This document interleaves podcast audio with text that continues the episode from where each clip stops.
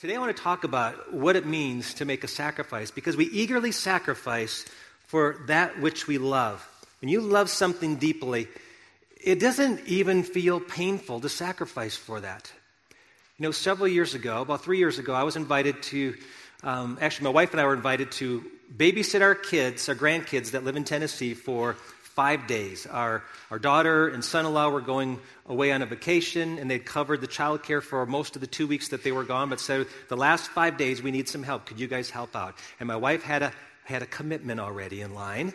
And so I said, Okay, I'll do that. And people thought I was crazy. Uh, here I'm going to spend five days with these three elementary age kids, two boys and a girl. They're all very hyper. And, and I was glad to do that. So I went back there and we had an incredible time.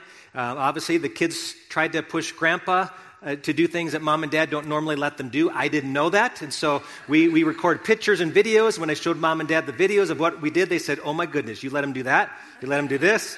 I said, Yeah, that's what grandpas do. So I had a great time. And I would do it again because one thing I've discovered being a grandparent is I will do, I will do anything for my grandkids. I will, I will give time. I'll give money.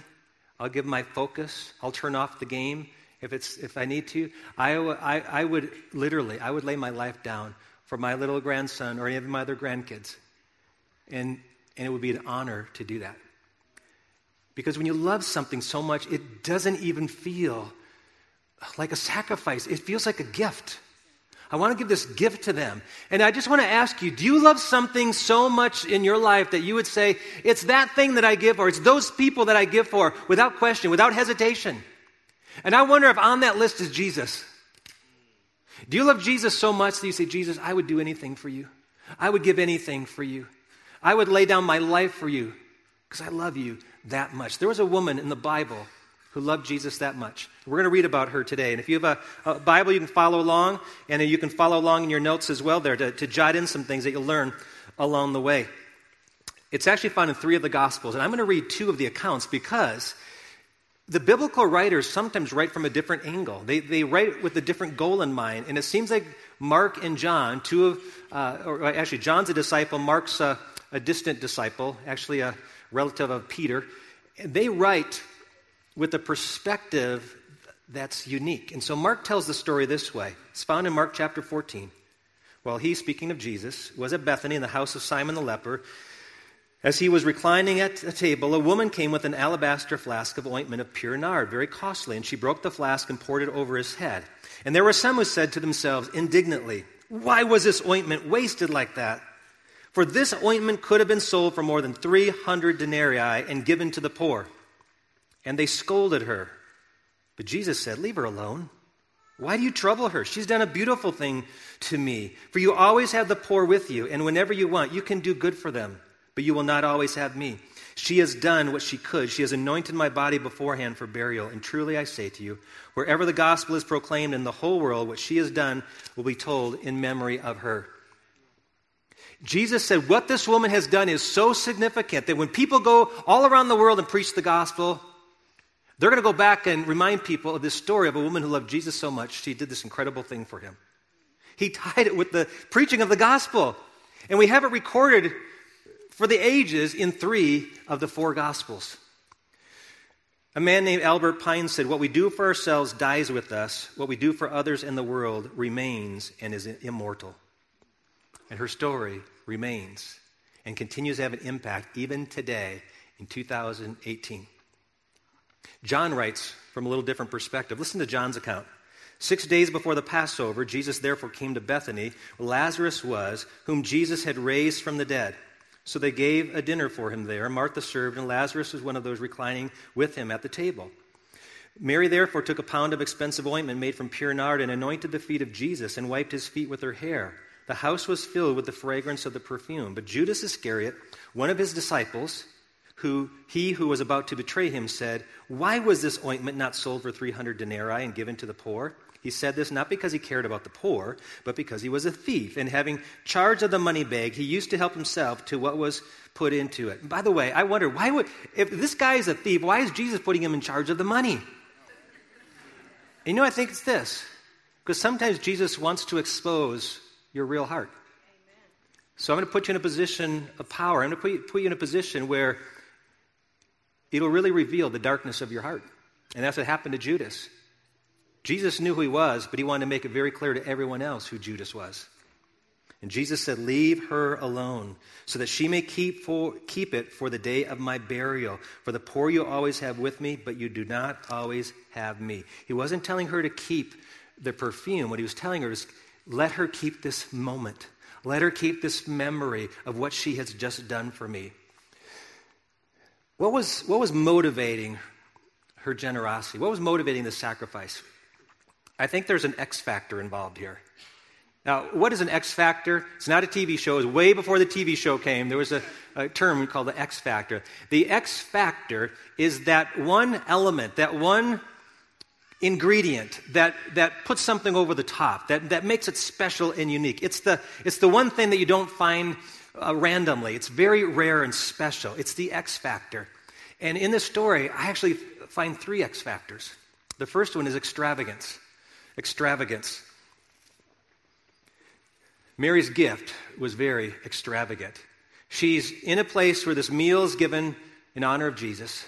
And in biblical times, just as in, the, in many places in the Middle East today, they laid down on pillows for meals. They didn't sit at tables like, like we do. They actually laid down, reclined, and then the food is put on a table that was very low to the ground. And so Mary walks in, Jesus is there, Lazarus is there, others have gathered there, and she walks in and she takes this uh, bottle of perfume, an alabaster jar. Now, this isn't alabaster, but it is the color What's in here is the color of nard. Nard is a perfume that was found, it's taken from a root of a plant that grows up in the Himalayan mountains. Very rare, very expensive. And so she had a whole alabaster jar of this, and she breaks it open, and she begins to pour it. One, of, one says on Jesus' head, the other says on Jesus' feet.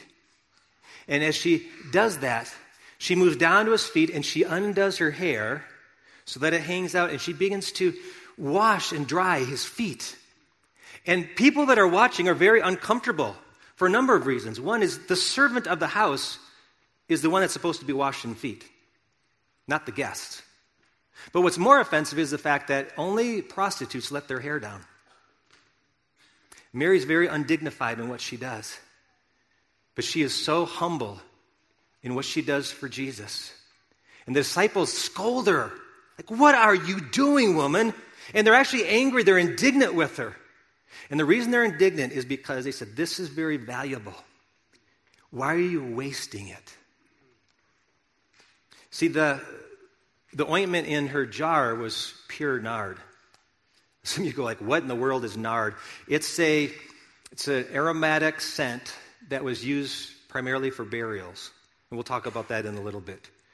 And I, I wondered what the quality of that was because it says pure nard.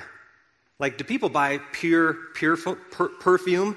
And I looked online to find what's the difference between perfume and cologne. I make, I don't wear perfume, I wear cologne. Well, really, the difference is the percentage of the ointment. So I didn't realize this, but perfume is typically about 20% of the ointment. It's the highest concentration, 20%. Toilet water, which I would never put on my body anywhere, just the sound of it sounds gross. Eau de toilette. That is 9%. And you know what cologne is? 1 to 3%. Very little. In fact, you could take a jar of 100% nard, dilute it, and you get 100 bottles that size at 1%. But it's pure. So you can just, just tell this stuff smells strong. And you ever, you ever smell perfume and go, oh, that's kind of strong? or cologne. Yeah, this room is filled because she's dealing with pure nard. And Judas says, You could have sold that. It was worth, it was worth 300 denarii. A denarii was the typical uh, day's wage. 300 days of wages is like 10 months of work. So, so I just learned the other day from Mayor Suthers the average job in Colorado Springs now is over $70,000 a year. So if you go 10 months of that, that's roughly $60,000. She has a bottle of perfume worth $60,000. And she's broken the top off of it and she's just pouring it on Jesus. She has no intent to, to dab it on him a little bit. That would have been sweet to do, right? She's pouring it. And then she's pouring it all over his feet, and people are going, What are you doing? What are you doing? That is so valuable. But she wants to bless Jesus. She wants to love on Jesus. And Jesus says, You guys hold it. See, some of us think very logically when it comes to sacrifice. What's appropriate? What's the right thing to do? This is what we're going to do. We've got it all figured out. This is what we can afford. This is what we're going to do. But there are other people who says, I, I don't, I'm not thinking logically. I'm thinking through my heart. And this is what I desire to do. See, what Mary did was illogical. It didn't make sense. Sometimes sacrifices seem senseless to some folks, but they're beautiful to Jesus. Beautiful to Jesus. And see, Jesus says you always have the opportunity to be charitable to the poor. You have that every single day. Go ahead and do that. You have the opportunity. But right now, she's worshiping me. And right now, that's a beautiful thing. And some of us need to recognize the fact that we don't always have to be practical. And sometimes in the midst of worship, what we do doesn't seem very practical. For David, when the ark is brought into Jerusalem to dance in his, his undergarments with all his might, however that looks, people said, Oh my goodness, that's undignified. He's over the top with that. But it was beautiful to the Lord. When the leper was healed, 10 of them were healed, but one of them came back to Jesus. The Bible says that that man came back shouting praises to Jesus. And there were probably people on the street that said, Sir, keep it down, keep it down. He goes, I will not keep it down. Look what he's done for me, my fingers, my toes. I mean, I can't keep quiet. Sometimes when you, when you uh, love Jesus so much, you do something that other people go, That is over the top. That is a little bit much for me. Now, I'm just telling you, I am admittedly more like a disciple than I am Mary. And I think oftentimes through the, through the lens of what makes sense, what's appropriate. And I think sometimes that restricts the ability to love Jesus from the heart. Because sometimes when you love him that much, you just do things because it's the, it's the thing to do. It's, it's what I want to do right now. I'm going to break that bottle open. I'm going to pour it all on Jesus, and I don't care if there's not a drop left for my burial. And that was a beautiful, beautiful thing. This week, my wife and I experienced a beautiful thing like that. A couple came to visit our church recently, and they live in another town, so they weren't here. But they said, we, we loved hearing about what God has done in the church. We love hearing about what God is leading the elders and the staff to do. And we want to be part of your immeasurable impact. I said, Really? That's, that's touching. You don't even go to this church, and you want to be part of it and says, We want to we wanna make a commitment. I said, Okay. So they pulled out a checkbook and they wrote a check. It was for $10,000. And both Julie and I, we were crying because we said, You guys don't even go to this church. I said, You're crazy. That's what I wanted to say. You're crazy. this is over the top. Why would you do this? But I didn't ask that either because I knew why they were doing it. You could see in their eyes they love Jesus so much. They want to be part of what God's doing here.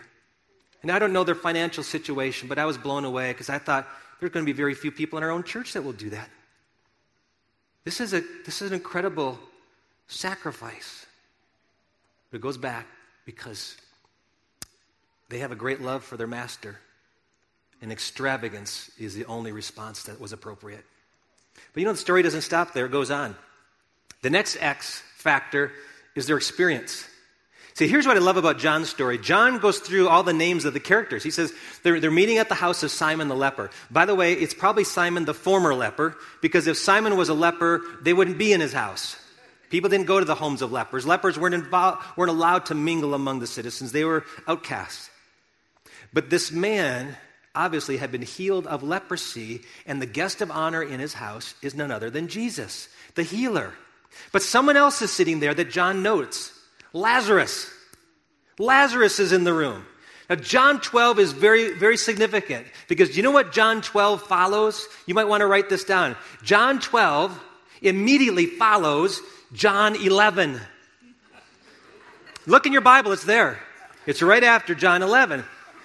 But what's in John 11 is what's so amazing. In John 11, Mary and her sister Martha send word to Jesus that the brother Lazarus is deathly ill, and would he come and heal him? And Jesus takes his time. He doesn't come for four days. And by that time, Lazarus has long been dead. He's been wrapped up like a mummy and put in a cave. He's been buried. Jesus shows up, and the sisters are just baffled. Jesus, you said you loved us. Why would you allow this to happen? And Jesus said, Mary, in other words, let me explain. I'm going to do something even greater than you can imagine. Yes, I heal the sick, but I do something even better than that. I raise the dead because I am the resurrection and the life. And he looked over that cave and said, Lazarus, come forth. And this body comes walking out of the grave with all the strips of cloth wrapped around him. And so when they're in this room, Mary looks there and she's looking around and she goes, Just a few days ago, my brother was dead in a tomb and he's sitting right here in this room. I'm a witness of his miracle. How do I tell him thanks? See, here's what a sacrifice does a sacrifice is a way of expressing our gratitude for what God has already done. She's trying to thank Jesus. How do I say thanks for what he's done? Well, I've got this valuable possession. It's the best thing I have, it's the most valuable thing I have. I'll offer that to Jesus. See, when you, when you experience a miracle, when you personally experience one or witness one of those around you, you step back and go, Isn't Jesus amazing? I want to I wanna serve him, I want to live for him. And I look back at my life from the time I was 16 till today and what God has done, the mercy He's given me, the grace He's given me, the favor He's given me, how God has provided at times when we were in need miraculously, how God has worked within our own family, how God has provided an incredible uh, spouse for our um, daughter and, and, an incredible spouse for our son, and they believe in God and they love the Lord. And we've got five amazing grandkids, and I have a beautiful wife who loves the Lord and loves me, and all these blessings that God has poured out. I didn't deserve any of them. Everything I have, everything I am, everything I will be is because of Jesus.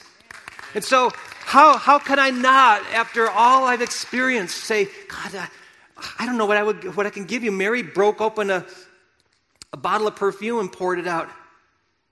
And, then, and what did you do for me? You had your body broken and blood poured out so that I could be forgiven and be part of your family. What, what, can I do? What can I give to say thank you for all you've done for me? It's the experience that, that motivates us to give generously sacrificially, eagerly to that which he loves. And yet there's another X factor in the story, and I think maybe the best one of all it's expectation. Expectation. See this perfume that's in the bottle? This pure nard? Well, it, it smells. It's not the kind of thing a woman would put on on a date, because this was a perfume used to anoint someone who had died. It had an earthy smell. I, I read online it's kind of like valerian root, um, but it was put on a body because in those days they didn't, didn't have preservation techniques that we have today. So they would pack bodies with spices. Remember that? When Jesus died, they packed his body with like 100 pounds of spices. That's a lot of spice. Um, and then they would use ointments like nard so that as the body decayed, instead of smelling the decay of the body, they would smell this aroma. And see, what, what Mary was doing was actually, she had this, this bottle that likely was being saved for her own burial. And the reason it was broken tells me that it was the kind of thing that you didn't open and use a little bit and close it back up, but when you wanted to use it, you broke it and you poured it out. And she said, I, I don't need it for my burial. But I want Jesus to be prepared for his. And Jesus acknowledged that in both of those stories.